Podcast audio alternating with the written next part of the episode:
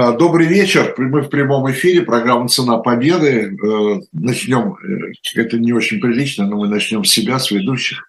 Э, мы воссоединились, Владимир Рыжков и я, Виталий Деварский. Ну и все наше уважение, безусловно, нашему постоянному эксперту и гостю нашего эфира Алексею Макаркину, директору Центра политических технологий. Алексей, добрый день. У нас э, всегда приходит с новой темой. Ну, мы вообще стараемся какие-то, каждую программу какую-то новую тему затронуть. Но у нас такая новая тема в старом цикле, я бы сказал. Потому что мы достаточно давно э, говорим о э, такой страноведением занимаемся, да, э, говорим о том, э, как пережила та или иная страна э, Вторую мировую войну. Э, ну вот сегодня... Скажи, напомни о том, что мы даже книжку с тобой сделали. Да, книжка Стран... была такая, да, «Страны войны», по-моему, она, называлась. Если была книжка «Лица войны», э, это, так сказать, персоналии, да, и был «Страны войны», это те страны, которые, государства, которые так или иначе были вовлечены во Вторую мировую войну э, на одной из сторон. Вот. Но были, правда, еще и нейтральные страны. Э, Бельгия. Сегодня у нас на очереди Бельгия. Небольшое по территории королевство э, на северо-западе э, Европы. Молодая страна. Вот мы здесь перед эфиром выяснили, что ей всего-то еще 200 лет нету. Она образовалась в 1830 году.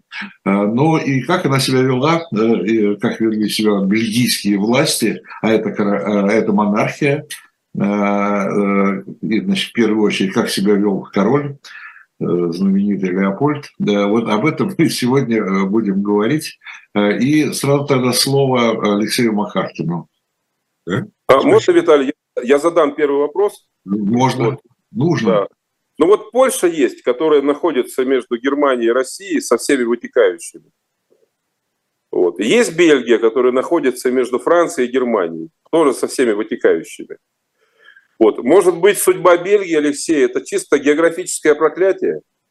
Будь это королевство где-нибудь в другом углу Европы, и не ходили бы туда-сюда французы и немцы по ее территорию с танками и мушкетами – ну, конечно, здесь есть э, достаточно большая роль географического фактора в том, что Бельгия была вовлечена в две мировые войны, причем перед обеими войнами она была нейтральным государством, то есть она не хотела воевать.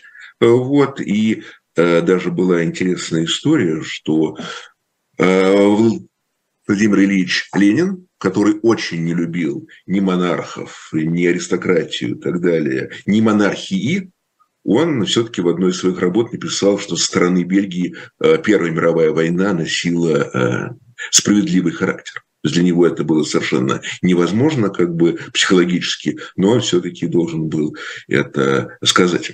Вот.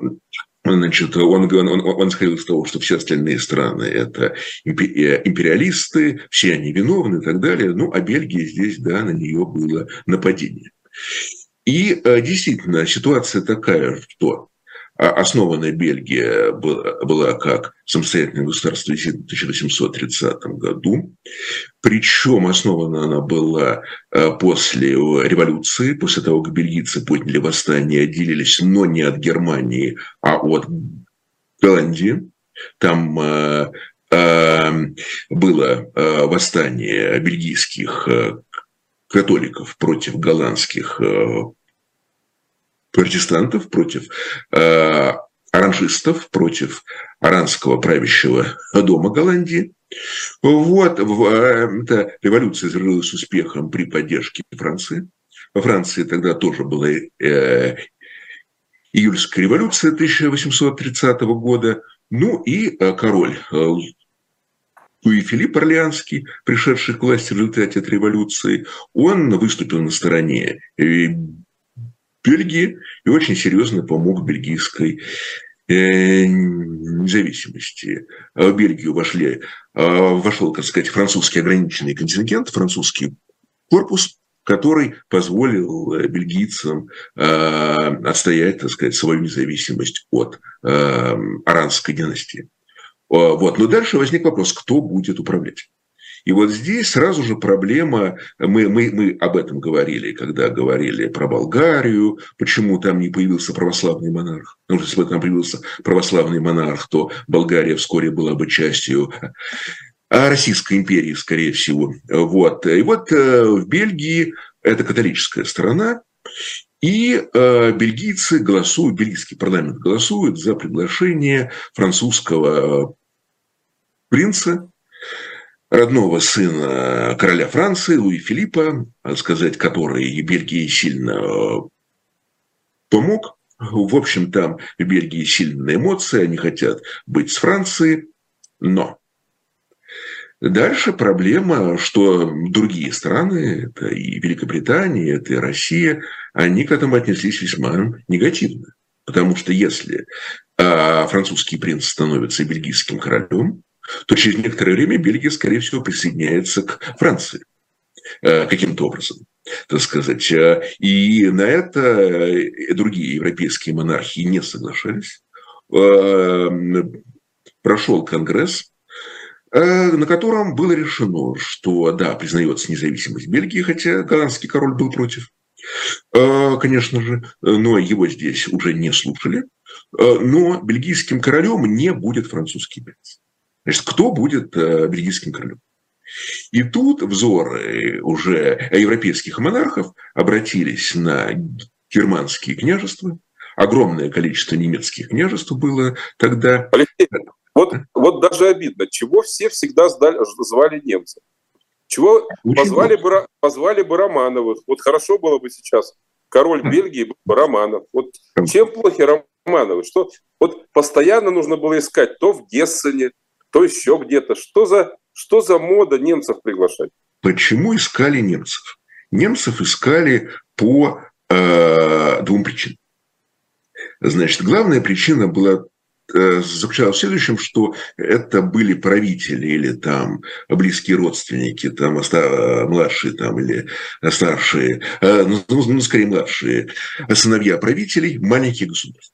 Маленьких государств, которые не могли никого никому к себе присоединить. И даже у них не было таких идей, мыслей там так далее, чтобы в данном случае это был э, принц Леопольд Саксон-Кобург, вот чтобы к маленькому Кобургу присоединить э, Бельгию, которая к тому же с ним совершенно и не граничит. Поэтому здесь вот э, такие э, немецкие принцы были удобны как компромиссные фигуры. И второй момент. Второй момент заключался в том, что немецкие принцы, э, которых продвигали на зарубежные троны, обычно были из протестантских фамилий, из протестантских династий. Но было исключение, э, католик э, Оттон из Баварии стал королем Греции. Вот, но это было скорее исключение, в основном это были протестанты. А раз так, то э, у них было больше маневров э, с династическими браками. Вот, то есть, например, э, э, в то время для католического принца жениться на протестантке было определенной проблемой надо было обращаться в Рим, э, к Святому Престолу, объяснять, доказывать, убеждать. Время тогда еще э, папы были весьма консервативными, не хотели таких браков. А с протестантами все было куда э, проще. И поэтому здесь в рамках компромисса договорились, что королем Бельгии становится протестантский принц Леопольд, королем католической Бельгии, кстати, он сохраняет э, свое вероисповедание, остается протестантом, но он к тому времени овдовел, и было договорено, что вторым, э, вторым браком он э, женится на француженке, на дочери того самого короля э, Луи Филиппа Орленского. Таким образом, и Франция что-то получила. А? Не, не, я просто хотел одну реплику в ответ на то, что э, ждал, пока Алексей вы закончите, в ответ на замечание Владимира Рыжкова э, по поводу Романовых. Можно подумать, что Романовы не немцы. Э, Нет, они немцы, они немцы, но просто обидно, обидно что звали, звали других немцев. Не наших немцев, а не наших немцев. А, там видишь, наши и не наши, понятно. Ну, Романовых, конечно, считали немцами, но на самом деле э, они, конечно, обрусели. И, кстати, в семье Романовых были очень строгие правила. И э, никто из великих э, княжон Романовых, которые э, выходили замуж, а их было много, за э, э, и королей и принцев, никто из них не отказывался от своего вероисповедания. Uh-huh. Вот, то есть здесь были свои э, принципы, принципы весьма твердые. Кстати, что касается э, принцесс, которые приезжали в Россию, то многие из них переходили в православие. Для э, императрицы это было обязательно, для великой княгини это было не обязательно, но весьма желательно, ну и рано или поздно это обычно происходило. Поэтому здесь вот э, их восп... здесь вот действовал еще и очень серьезный религиозный фактор. А что касается э, протестантов, то они здесь были довольно эластичны и в контексте браков с православными, и в контексте браков с католиками. И вот э, таким образом у истоков бельгийской королевской династии стоял немецкий протестант, и французская католичка.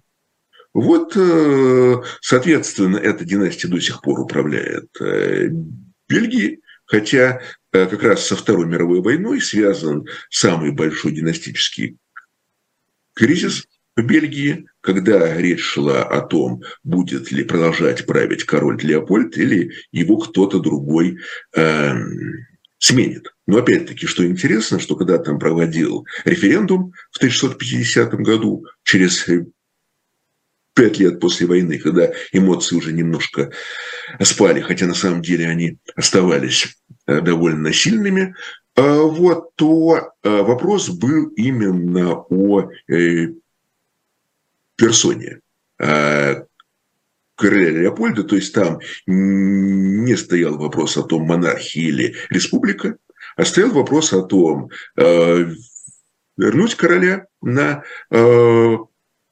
престол, э, с которого он был отстранен, или не вернуть. То есть здесь вопрос о сохранении монархии к тому времени уже носил почти консенсусный характер. Ну, кроме коммунистов, которые были убежденными антимонархистами. Э, вот. И, кстати, именно в этом году э, произошло в Бельгии одно из самых громких политических убийств 20 века. Оно так и не было официально раскрыто, когда глава коммунистической партии Дяо он же один из главных противников монархии, в принципе, в Бельгии, был убит. Э, вот, и ну, все понимали, что убийца – это сторонник короля Леопольда. Вот, но убийцу э, так и не обнаружили. Вот такая Алексей, у меня вопрос. Вы уже упомянули о том, что э, находясь между немцами и французами, по несчастью, угу а Бельгия дважды пострадала. Значит, что в Первую мировую войну через нее прошли немецкие дивизии, что во Вторую мировую войну прошли немецкие дивизии. И вы уже упомянули, что оба раза она была нейтральная. То есть фактически оба раза напали на нейтральную страну. Да. А, сейчас, сейчас Бельгия член НАТО. Да. Вот а, объясните, они что, а, получив опыт Первой мировой войны, искренне думали, что раз они нейтральные, то их не тронут, как Швейцарию или как Швецию. На, на что был расчет у них в 1940 году, до начала вторжения? Ну, это был расчет еще не в 40-м, это был расчет еще в 36-м году. А, дело в том, что действительно Бельгия нейтральная страна перед Первой мировой войной, немцы нападают, причем немцы заявляют о том, что они не хотят оккупировать Бельгию, они просто хотят а, пройти через территорию Бельгии на территорию Франции. Тогдашний король Бельгии Альберт отказывается их а, пропустить, соответственно, начинается война. А, и война, которая Бельгии действительно очень много стоила, это и гибель э, многих бельгийцев, и пленные, и оккупация, и а, разрушение. Была уничтожена библиотека э, средневекового Тувенского университета. А, в общем, для Бельгии это была, можно сказать, такая национальная трагедия. И почти вся территория страны, за исключением маленького э, кусочка, была оккупирована немецкой армией. Соответственно, когда война заканчивается, Бельгия, э, ну, она уже во время войны вступила в военный союз с Англией и Францией, и с Россией, тогда, кстати, были весьма распространены открытки с четырьмя правителями, с четырьмя монархами, э, императором России, то есть, извините, с тремя монархиями и одним э, республиканским президентом, э, то есть президент Франции, король Великобритании, император России и король Альберт, король Бельгии. А после войны союз, так сказать, инерционно сохраняется. При короле Альберте он оставался, и Бельгия была военным союзником Англии и Франции. Дальше 1634 год. В 1934 году Альберт погибает. Он был альпинистом, э, он пошел э, э, покорять очередную скалу и, и, и, и погиб. Опять-таки были кое-какие конспирологические версии, что он был убит немецкими агентами, но это никак не подтверждается. А Альберт, и, соответственно, вместо Альберта королем становится его старший сын, Э, Леопольд, с учетом того, что уже э, в э, бельгийском королевском доме было два его предшественника с именем Леопольд, это основатель династии, вот тот самый немецкий принц Леопольд I и э, Леопольд II, который сейчас в стране весьма одиозная фигура из-за его э, весьма одиозной же колониальной деятельности в Конго. Таким образом, это по счету Леопольд III. И э, молодой правитель, ему, когда погиб его отец, было 33 года. Э, молодой король, который хотел реально э, править, реально рулить. В чем-то он был немножко похож на своего, так сказать, отдаленного родственника Эдуарда VIII, недолговременного короля Великобритании, вот, который потом, как герцог Пензорский, подозревался в симпатиях к э, нацистам. У Леопольда на самом деле симпатии к нацистам как у человека отсутствовали. Но у него было довольно сдержанное отношение к Франции. Почему? Леопольд э, молодой правитель, молодой король, но он при этом католик, такой ортодоксальный католик. И он антикоммунист, он не приемлет э, левые силы, он консерватор. И во Франции в 1936 году на выборах побеждает Народный фронт. Во главе правительства встает представитель французской социалистической партии Леон Блюм. А правительство пользуется поддержкой коммунистической партии. Для Леопольда это неприемлемо. Для Леопольда получается, что а, во Франции пришли к власти опасные революционеры, коммунисты, и от них надо оградиться, от них надо закрыться, вот, чтобы это не проникло в его э, страну. Вот, э, так сказать, и, э, я, и, и э, в немалой степени в связи с этим он в том же 1936 году объявляет о том, что Бельгия является, становится нейтральной страной.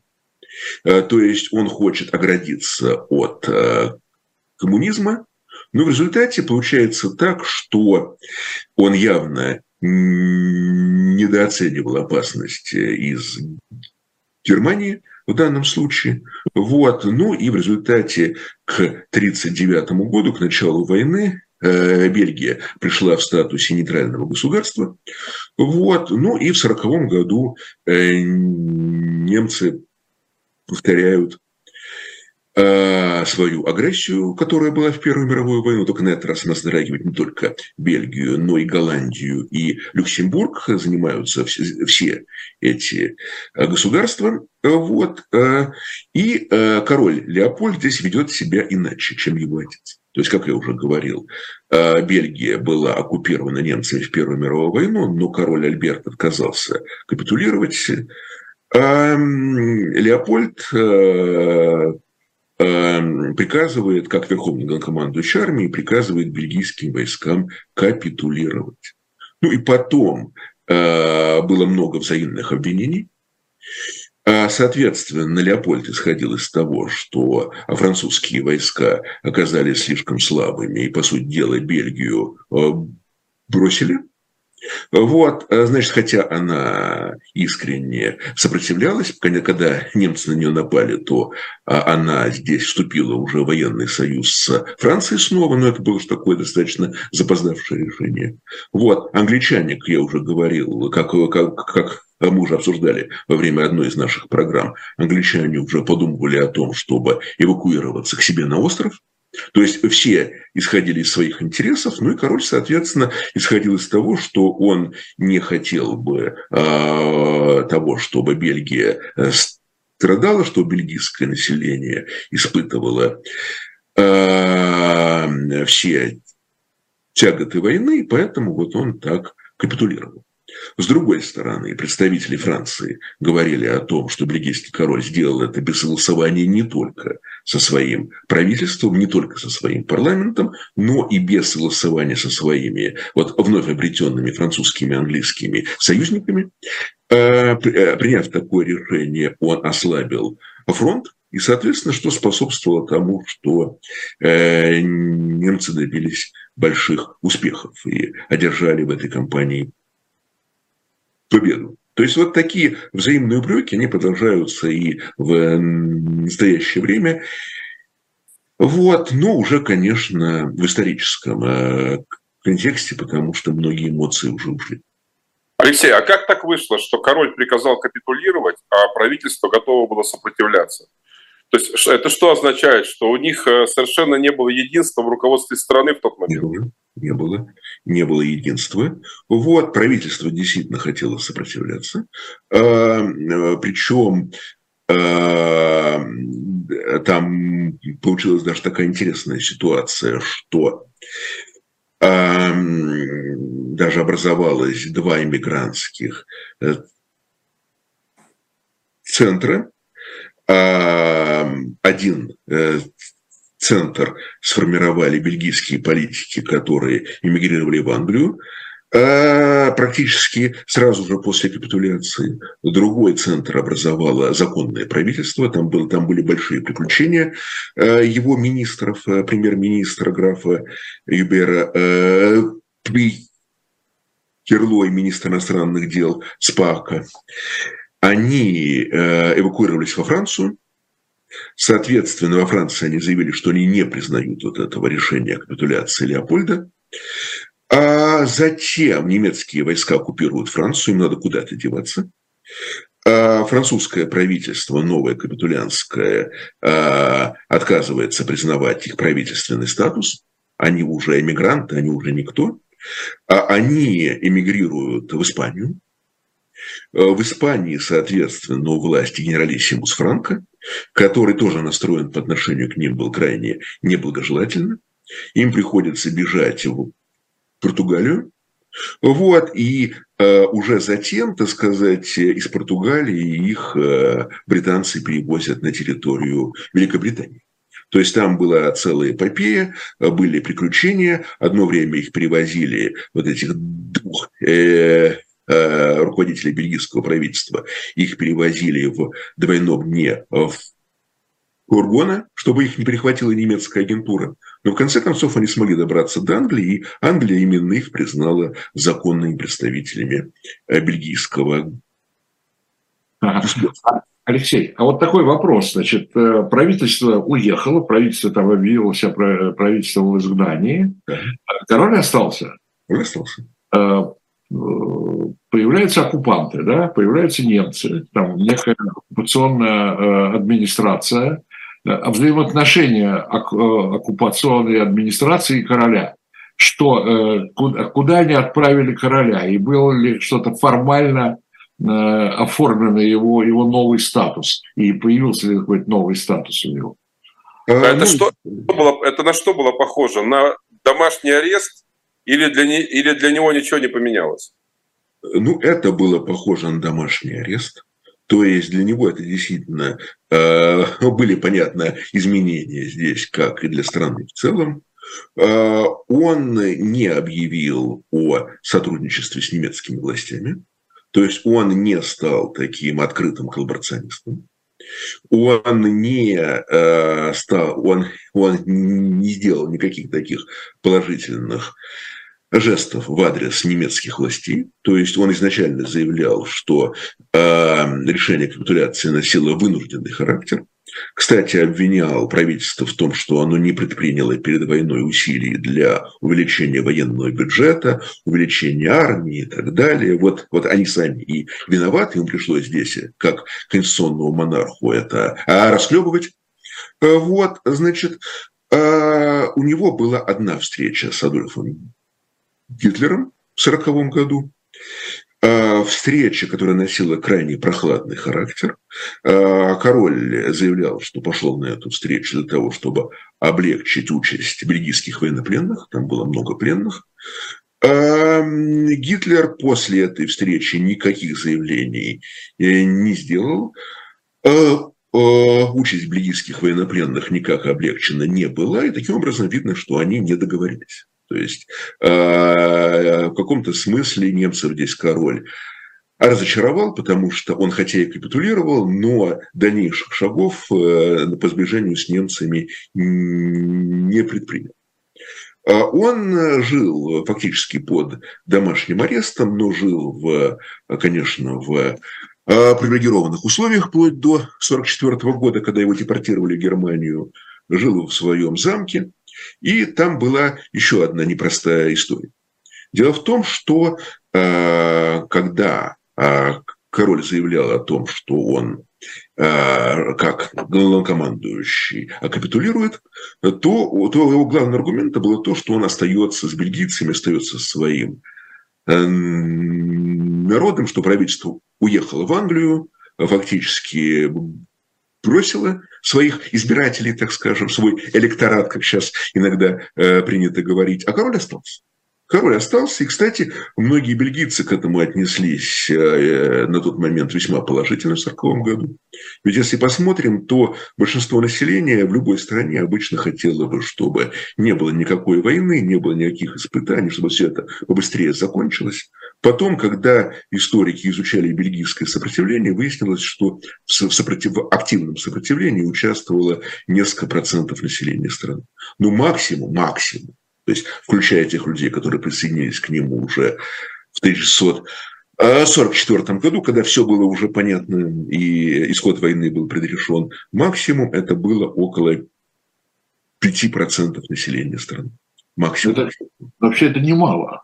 Э, это немало, но это были и католики, это были и э, э, коммунисты, это были и социалисты, это были и военные, у них была своя организация, это была, кстати, своя организация была у сторонников короля Леопольда, которые, правда, эм, были, это была не, не очень большая организация.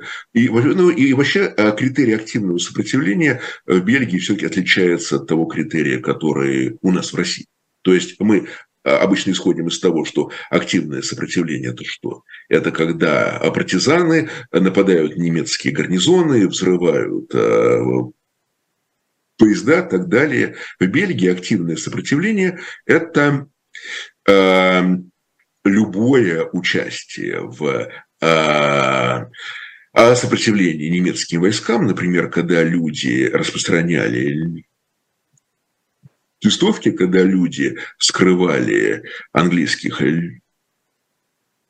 летчиков, которые были сбиты над бельгийской территорией, и их, соответственно, потом эвакуировали в Англию. Это люди, которые знали а о том, что его, о, о, о том, что э, скрывают и, соответственно, тоже оказывали какую-то э, помощь там, э, продовольствие, например, и так далее. То есть критерии здесь все-таки иные. То есть вот по, по максимуму, если мы берем совершенно максимальную цифру всех людей, которые имели какое-то отношение к активному сопротивлению, это около 5% населения страны. Причем... да? Король остался. Король домашний, остался. Да, домашний арест. Немецкая, домашний арест. Да, немецкая оккупационная администрация. 120 тысяч человек. Немцы плюс коллаборационисты. Да. При этом в стране происходят три ужасные вещи. Первое. Немцы нещадно эксплуатируют Бельгию в интересах Рейха, угу. нанося громадный ущерб экономике, населению и так далее. Второе. До полумиллиона бельгийцев за годы войны угоняется в Германию на принудительные работы, что катастрофа, унизительно, позор и ужас. И третье, происходит уничтожение евреев. Холокост. В это время король под домашним арестом сидит у себя в замке. Вопрос. А. Он знал об этом или не знал? Узнал, конечно. Второе. Все-таки как конституционный монарх он не мог не страдать, он не мог не понимать, что со страной происходит катастрофа. Он понимал, что на него обращены взоры, что от него ждут каких-то действий. Он что-то делал или нет? Э, сам король никакой поддержки сопротивлению не оказывал. Сам король никаких... Я, я даже не про сопротивление, Алексей. Вот у тебя уничтожают евреев. Никаких вот, у тебя, вот у тебя твоих подданных гонят на принудительные работы. А ты что, молчишь, сидишь? Да. У, у, у, у короля, кстати, э, в спасении евреев участвовали многие бельгийцы, включая и эм, мать короля, вдовствующую королеву Елизавету. Э, вот. Но сам король в этом не участвовал. Сам король исходил из того, что, а, не надо а, предпринимать никаких действий, чтобы не а, раздражать а, немецкие власти, а то совсем плохо будет, еще, э, еще будет хуже. Это один момент. И второй момент, который, кстати, вот если мы посмотрим на отношение бельгийцев к монарху, если в 1940 году многие бельгийцы его поддержали, так он остался в стране, то э, дальше пришло событие, которое у многих вызвало сильное разочарование. Вот. Дело в том, что он в этом замке, где он находился под домашним арестом, вступил в законный брак. И вот это стало для многих бельгийцев таким своего рода шоком. Потому, ну, э, там была целая история перед этим, очень печальная история. Э, он был женат на э, принцессе Астрид из э, дома Бернадотов шведского дома. Астрид была очень популярна в Бельгии, и она э, погибла в автокатастрофе, причем король Леопольд в это время был за рулем автомобиля. Он остался жив, а она, соответственно, погибла. Ну, его всю жизнь обвиняли в том, что он ее убил. Якобы. Ну, да нет, кстати. Кстати, нет. Нет, нет, ну, в смысле, что... Особо, особо нет особо не обвиняли, в общем. И, э, как ни странно, но тогда на популярности короля это э, серьезно не сказалось. Тем более, что он, как сказать, и не был в этом виноват, и она погибла, и э, при этом не было той ситуации, что он, например, ее там бросил на произвол судьбы, не помог и так далее. Вот, он сам чуть было не погиб в этой ситуации.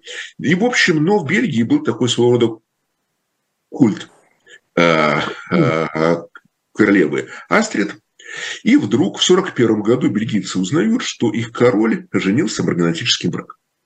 Женился на своей возлюбленной. Здесь в чем-то немножко была похожа тоже ситуация на Эдуарда VIII, только для короля это был второй брак бельгийского. И, ну, на самом деле, на этот брак он пошел под влиянием католической церкви, там, там была целая история. Понимаете, мы как-то очень часто исходим из того, что если страна оккупирована, то у всех должны быть приоритеты только как-то противостоять этим оккупантам, противостоять захватчикам, делать все возможное. На самом деле тоже это не совсем так. И, например, для главы, бельгийской, э, для, для главы бельгийских католиков, для бельгийского кардинала, э, существенной проблемой было то, что король живет в грехе со своей э, подругой, и именно бельгийская католическая, бельгийская церковь, соответственно, настояла на том, чтобы эти отношения оформить. Э, то есть с точки зрения католического вероисповедания, с точки зрения католической религии, это было абсолютно правильно, абсолютно адекватно. Э, король э, вступил в законный брак. Таким образом, вот тема того, что он живет во грехе, она вроде ушла. И, кстати, кардинал их сам и обвенчал. Но возникла другая проблема. У тебя оккупация, у тебя война, территория твоей страны оккупирована, э, и, соответственно, идут и убийства, и депортации, и другие преследования, и э, вот это самое экономическое ограбление, о котором э, вы уже говорили. То есть происходит много всего, а король тем самым устраивает свою семейную жизнь. И более того, не просто устраивает семейную жизнь, но еще и как бы с точки зрения многих бельгийцев придает э, память о королеве Астрид, которая опять-таки пользовалась там большим авторитетом. Вот, и, соответственно, после этого вот, и вот это, это, вот эта семейная э, история, кстати, брак оказался удачным, вот, э, с точки зрения внутрисемейных отношений, с точки зрения э, этих двух э, человек – но э, для бельгийского общества, для немалой части бельгийского общества это стало очень серьезным моральным ударом. Получается, что король не достаточно э, солидарен со своим э, народом, король повел себя неправильно и так далее. Вот такой был момент, так что он устраивает. А, такой еще, а еще такой у меня вопрос, опять же, о взаимоотношениях короля. Там же, значит, помимо оккупационной администрации была некая местная, наверное, да, коллаборационистская, бельгийская. Э, ну, как обычно, да, на оккупированных территориях все-таки какую-то местную администрацию формируют.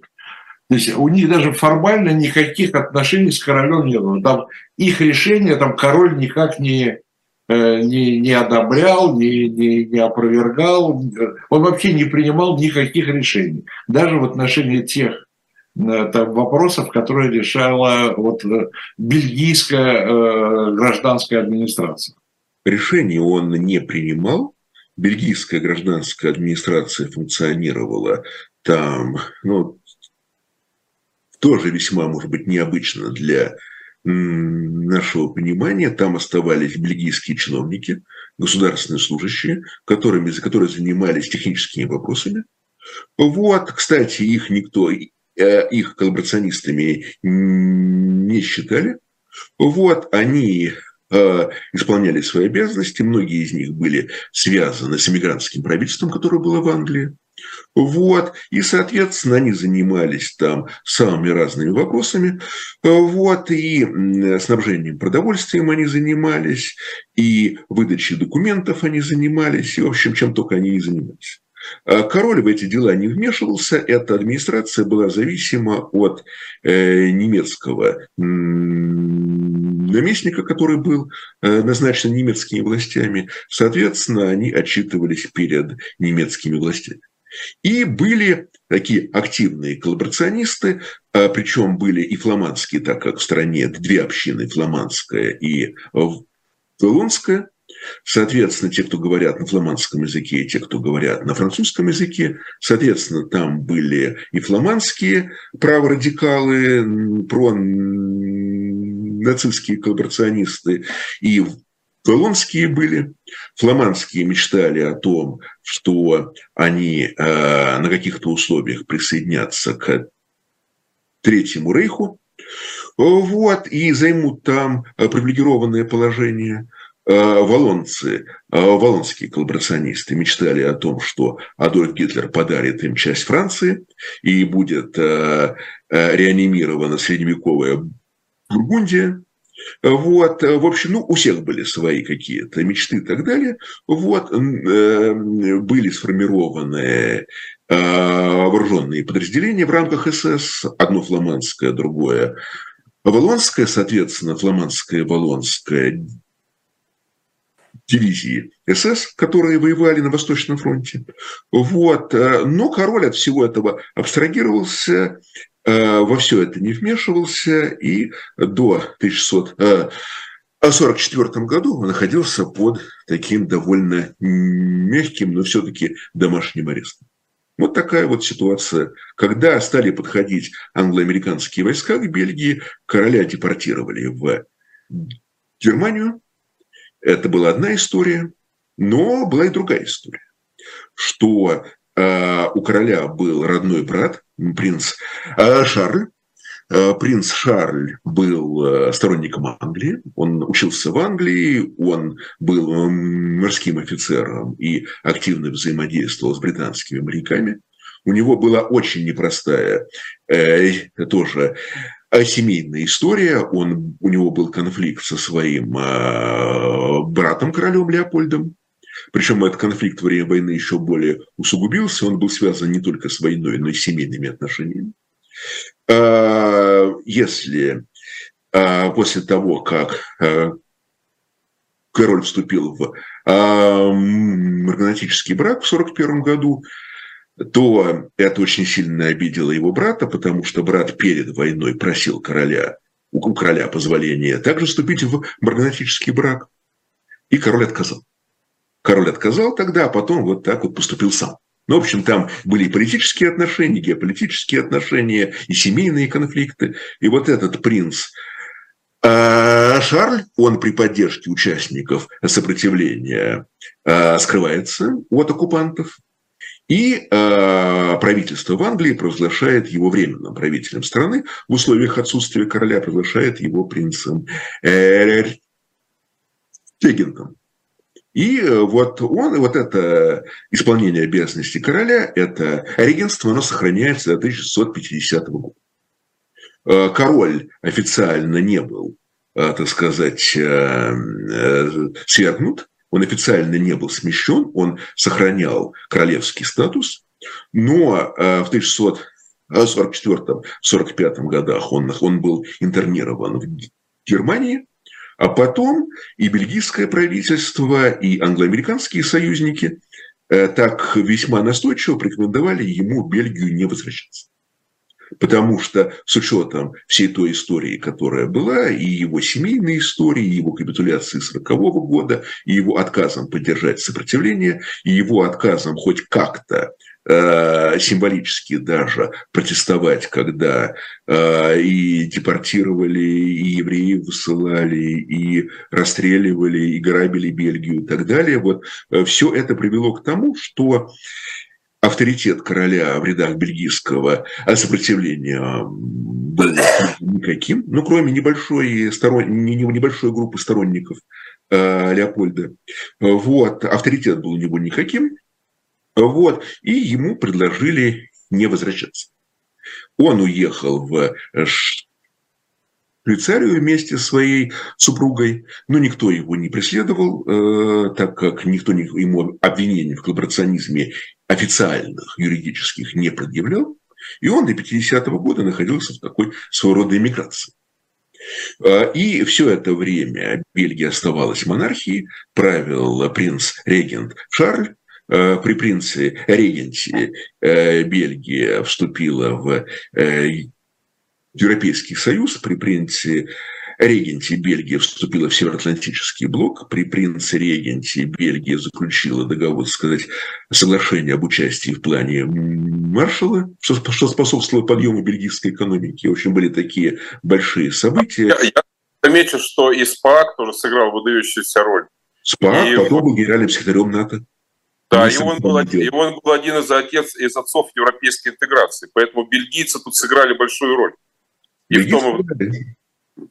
Да, они сыграли большую Кстати, вот СПАК был тем самым министром иностранных дел, который в фургоне с двойным дном вместе с премьер-министром э, эвакуировался из э, Испании в Португалию. Да, и до сих пор, я нашим зрителям скажу, до сих пор бельгийцы всегда чего-нибудь возглавляют в Европейском Союзе. Вот сейчас Шарль Мишель, президент Европейского совета, бельгиец. То есть страна маленькая, но для Европейского... Шарль Мишель, извини, но Шарль Мишель, по-моему, люксембуржец. Нет, бельгиец. Вот. И э, всегда, э, всегда бельгийцы, они на первых ролях. Вот. И тут, кстати, Алексей, возможно, у них как раз э, счастливая судьба, то, что они между Францией и Германией, э, и страна небольшая, и поэтому им всегда доверяют ответственные посты. Юнкер был э, люксембуржец, глава комиссии. То есть всегда, а. вот, э, всегда вот эти маленькие страны, они в Европейском Союзе играют большую руководящую роль. Так что здесь, наверное, и вот этот э, принц Шарль сыграл свою роль, да, Алексей? Вот и в интеграции, и в, и в создании НАТО. А, принц Шарль сыграл свою роль, причем, по, по, некоторые, по мнению некоторых историков, он так подумывал, а не стать ли ему королем, а, Карлом Первым, э, бельгийским вместо своего брата отношению. А, что, а что помешало Алексей? Ну, если он уважаемый, уважаемый и рулит уже на практике. Что ему помешало-то? А помешало ему то, что э, после войны, когда ситуация уже стала успокаиваться, возникла проблема. Э, значит, э, за, э, как мы уже с вами говорили, в Бельгии две общины, фламандцы и баллоны. И вот получилось так, что сопротивление по большей части носило фланский характер, хотя и фламандцы также участвовали, но в меньшей степени. И фламандская община в большинстве своем поддержала э, короля Леопольда, а фланская община, соответственно, выступила против короля Леопольда, и в данной ситуации вот рассматривался вопрос о том, чтобы королем стал его брат Шарль. И здесь возникла проблема внутреннего конфликта, возникла проблема возможного раскола страны.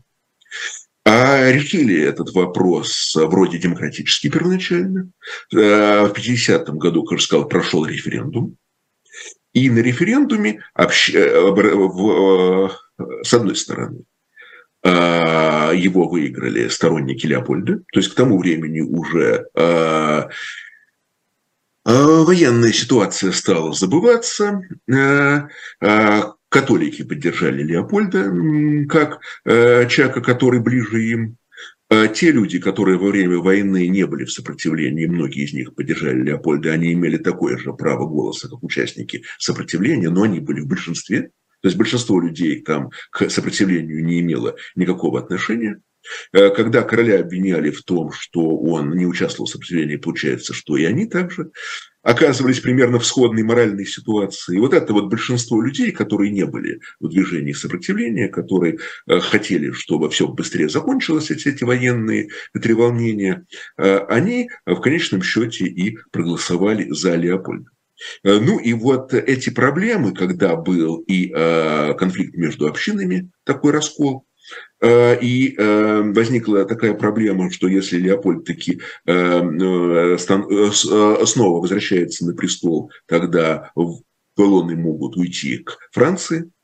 Возник конфликт и, как и между католиками и антиклерикалами, соответственно, католики на стороне Леопольда, антиклерикалы, соответственно, против. Возник еще третий был конфликт между буржуа и рабочими.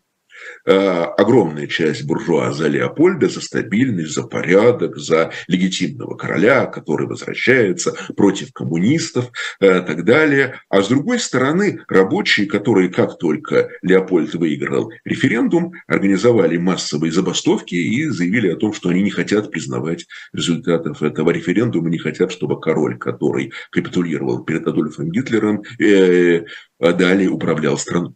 То есть вот все эти, э, то есть на самом деле референдум 50-го года, он так и не сыграл, э, вот так и не сыграл какой-то э, примиряющей роли, наоборот, он еще более обострил все эти три конфликта, которые были в стране.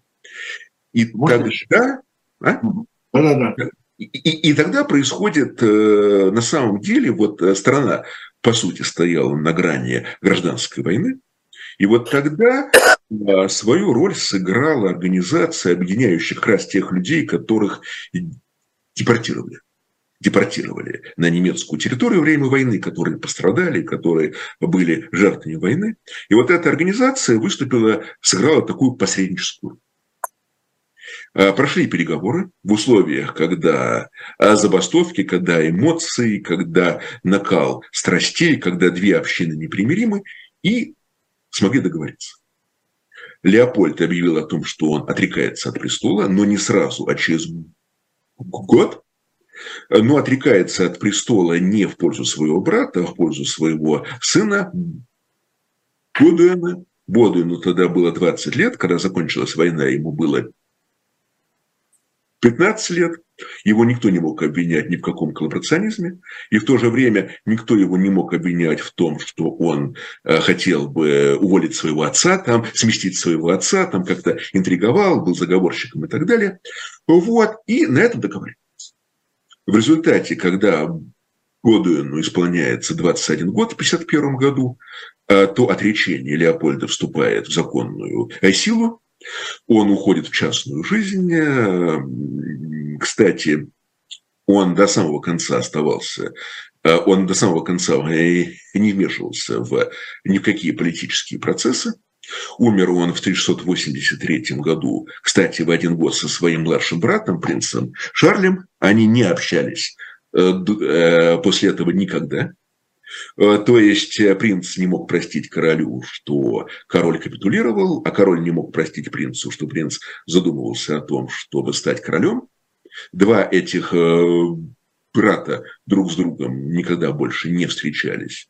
И перед самой смертью, вот в 82 году, принц Ашар попытался как-то примириться, что, в принципе, уже как бы все, уже надо как-то договариваться перед смертью, можно сказать. Но Леопольд отверг. Леопольд так брата и не э, простил. Алексей, Виталий, позволишь мне один вопрос?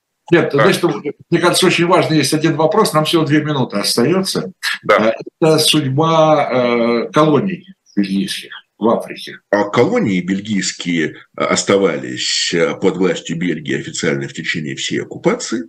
И дальше э, там была одна колония, это Конго. Конго. Соответственно, уже при новом короле, при Годуине, э, который вступил на престол, как уже в 1951 году, и он смог добиться компромисса, смог добиться примирение выступил в качестве объединяющей такой фигуры, объединяющего символа страны. А уже при нем Конго добилась э, независимости вот, и стала независимой уже, но это было уже, это, это был уже 1960 год.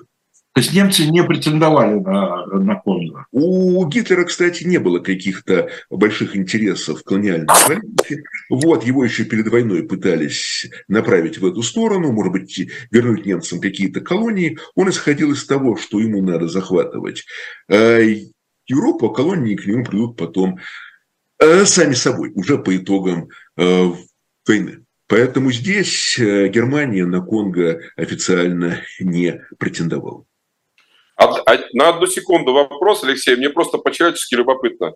Вот Бельгия убежала от голландцев в 1830 году, а сейчас две эти семьи общаются королевствами?